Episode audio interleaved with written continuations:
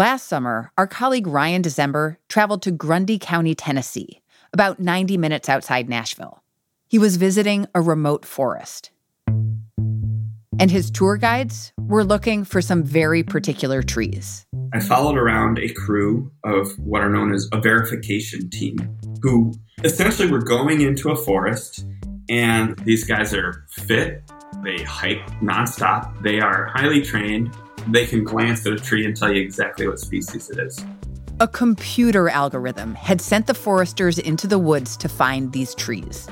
You know, the computer doesn't consider whether there's a road out to those trees. So you might end up parking on the side of the highway and hopping over the guardrail and trekking through some pretty inhospitable landscapes to get to these trees. You can encounter bears in these places and all sorts of wildlife. The foresters were out in these conditions to measure the trees. They would literally wrap a tape measure around each tree, note its species, note the circumference, you know, down to a tenth of an inch. And then they use this little laser device where they look through and they look at the treetop to figure out how tall it was. With all those measurements, foresters can figure out how much biomass is in an entire forest. And then, with some more math, how much carbon that forest can capture. These calculations will eventually be used as the basis for what are called carbon offsets. And the market for carbon offsets has been growing because some of America's biggest corporations are lining up to buy them. Welcome to The Journal, our show about money, business, and power. I'm Kate Linebaugh. It's Monday, August 23rd.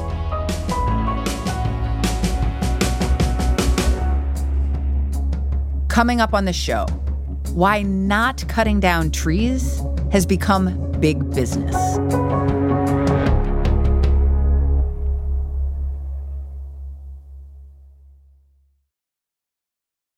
This episode is brought to you by Charles Schwab. Decisions made in Washington can affect your portfolio every day. Washington Wise from Charles Schwab is an original podcast that unpacks the stories making news there. Listen at schwab.com slash Washington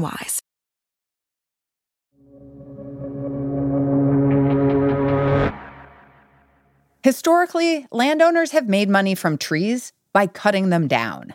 That wood has then been turned into houses and telephone poles and newspapers. But there's a new way to make money from trees by keeping the trees standing and harvesting carbon offsets instead.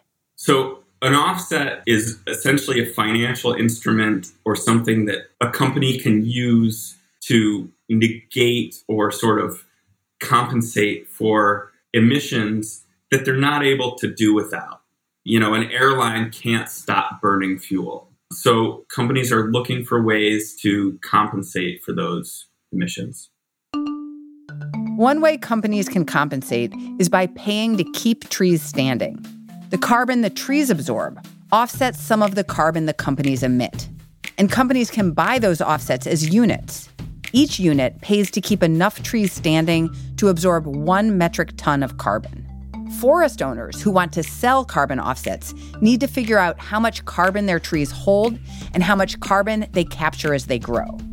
Which means people need to go and survey that land, like in that forest in Tennessee that Ryan visited last summer. Say you have a 20,000 acre tract in Tennessee. You're not going to measure every tree, that would be prohibitively expensive and take forever. So what they do is they divide the land up, the parcel up into different ecosystems, and you divide the different ecosystems and the species, and you sort of survey what's there. Then a computer will determine how many trees and where you need to measure to be statistically significant.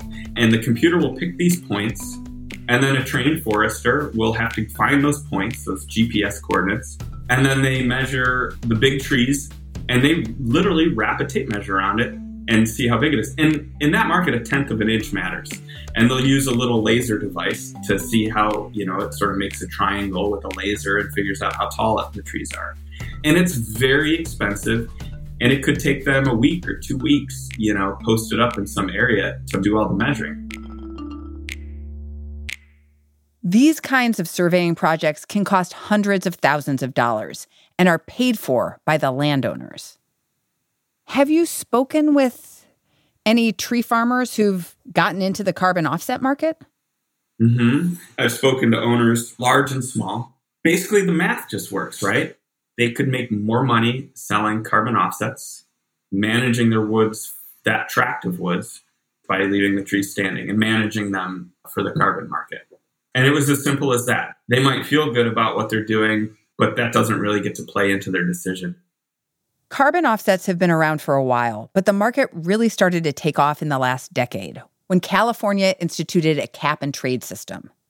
California's system made it so that companies had to pay to pollute, and carbon offsets became a way they could lower their bills.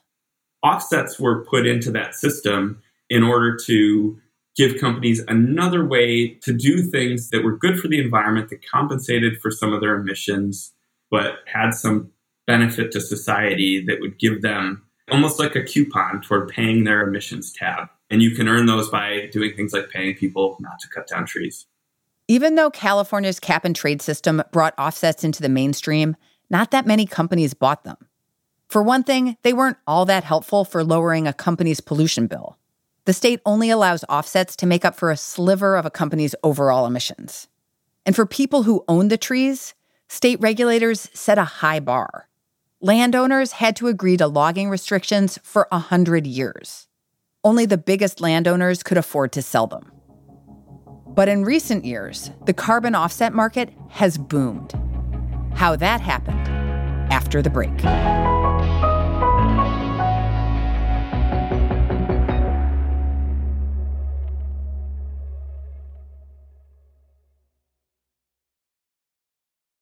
This episode is brought to you by Workday.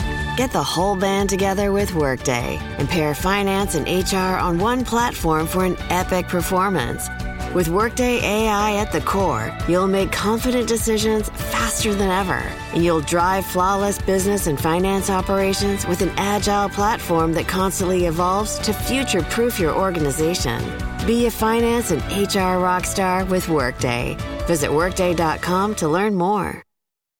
This episode is brought to you by C3 AI. C3 Generative AI enables rapid access to secure, traceable, hallucination free insights from enterprise systems, all while using any LLM, helping enterprises turn the invisible into the obvious. Learn more at c3.ai.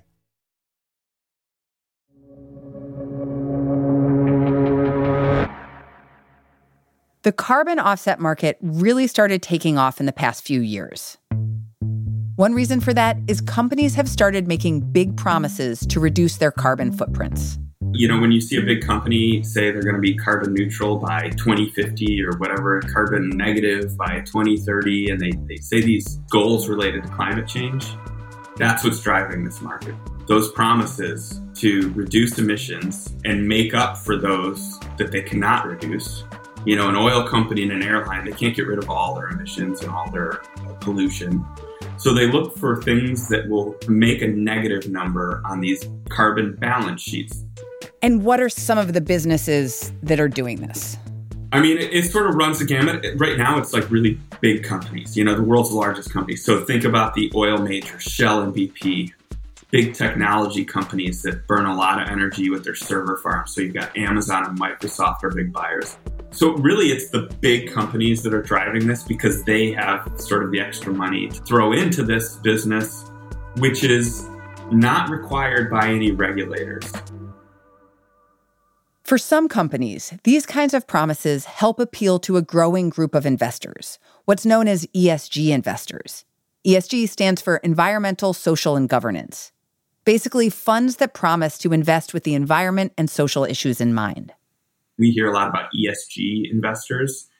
That's a huge mountain of money that's generally going toward companies that are perceived to be green or at least cleaning up their environmental act. And that's prompted a rush for standing trees to show investors that they're making progress or, or trying to make progress toward these goals of polluting a lot less and making up for the pollution that they cannot do without. So the demand for offsets is skyrocketing. And on the other side of the equation is the supply. That's going up too. And there are a couple reasons for that. One is a lot more landowners are interested in selling carbon offsets. Timber prices in many parts of the country are at their lowest in years. So a lot of landowners are looking at there saying, I'm going to get a really low price for my trees. I'll sign up for this program and I'll get a check.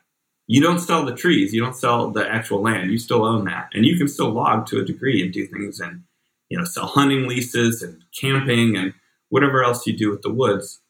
But you can't cut so many that the carbon stored in those woods declines. It has to be increasing over time. So you basically, you know, you look at those two markets and you just make that decision. Another reason supply is going up is because more landowners can enter the market. That's because of companies like NCX or Natural Capital Exchange, which has sold offsets to companies like Shell and Microsoft. They have this year, for the first time, worked with smaller landowners in the South and in some of the states around the Great Lakes to sell small numbers of offsets on relatively small tracks. These deals are one year at a time. And that idea is proving to be pretty popular with people who are growing trees specifically as an investment to sell to a mill. At a time of low timber prices, a one year deal gives these tree growers a way to make money until their trees become more valuable again. Plus, it's become less expensive for landowners to get into the carbon offset market because the cost of forest surveying has dropped. There are companies out there that are endeavoring to use satellites and computers that are artificial intelligence and machine learning to replace the boots on the ground, foresters that have to go out and do these very precise measurements of trees by using satellite imagery to size up the trees and tell you how many trees there are, how big they are, how much they've grown over time. And the thinking is that by doing that and removing a lot of the upfront costs, you can start doing smaller and smaller tracts of woods. So, what are the criticisms of carbon offsets?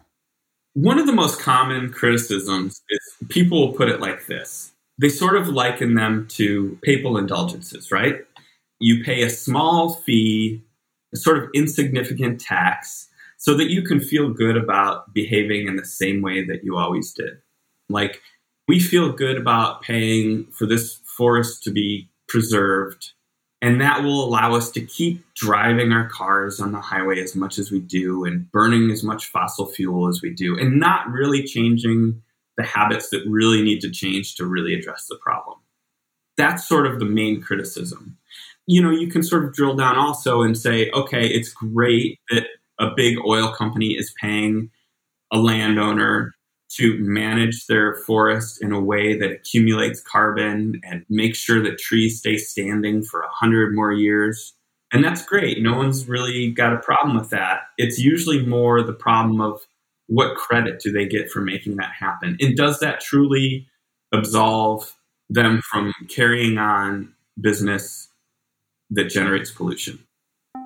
Right. It's like if you can absolve yourself of your sin, then you can keep sinning. And always getting absolved for it. Exactly. And the, you know, the other thing too, these companies we're talking about, these are some of the largest companies in the world. For them, a few million dollars to do a carbon offset project, they get a lot of marketing value out of this, right? Mm. It might not be much more off their balance sheet than if they ran a bunch of ads in magazines and on TV, right? That's the criticism. Like, small businesses aren't going to be able to fund a project that, that starts out with a six figure you know startup cost so that they can offset some of the, the emissions created by their business. Well not only that it seems like the pandemic did more to stop corporate emissions at some level in terms of business travel or driving your car to work. And so baked into this whole idea is an acceptance of pollution as opposed to like pollution reduction yeah, exactly. I mean, and that's sort of the criticism is choose your metaphor, putting a band aid on an amputation or something. You know, like the term for this is there's a term and it's greenwashing. And people will invoke that term to say that these activities, while on their face they're beneficial, they do little to solve the overarching problem.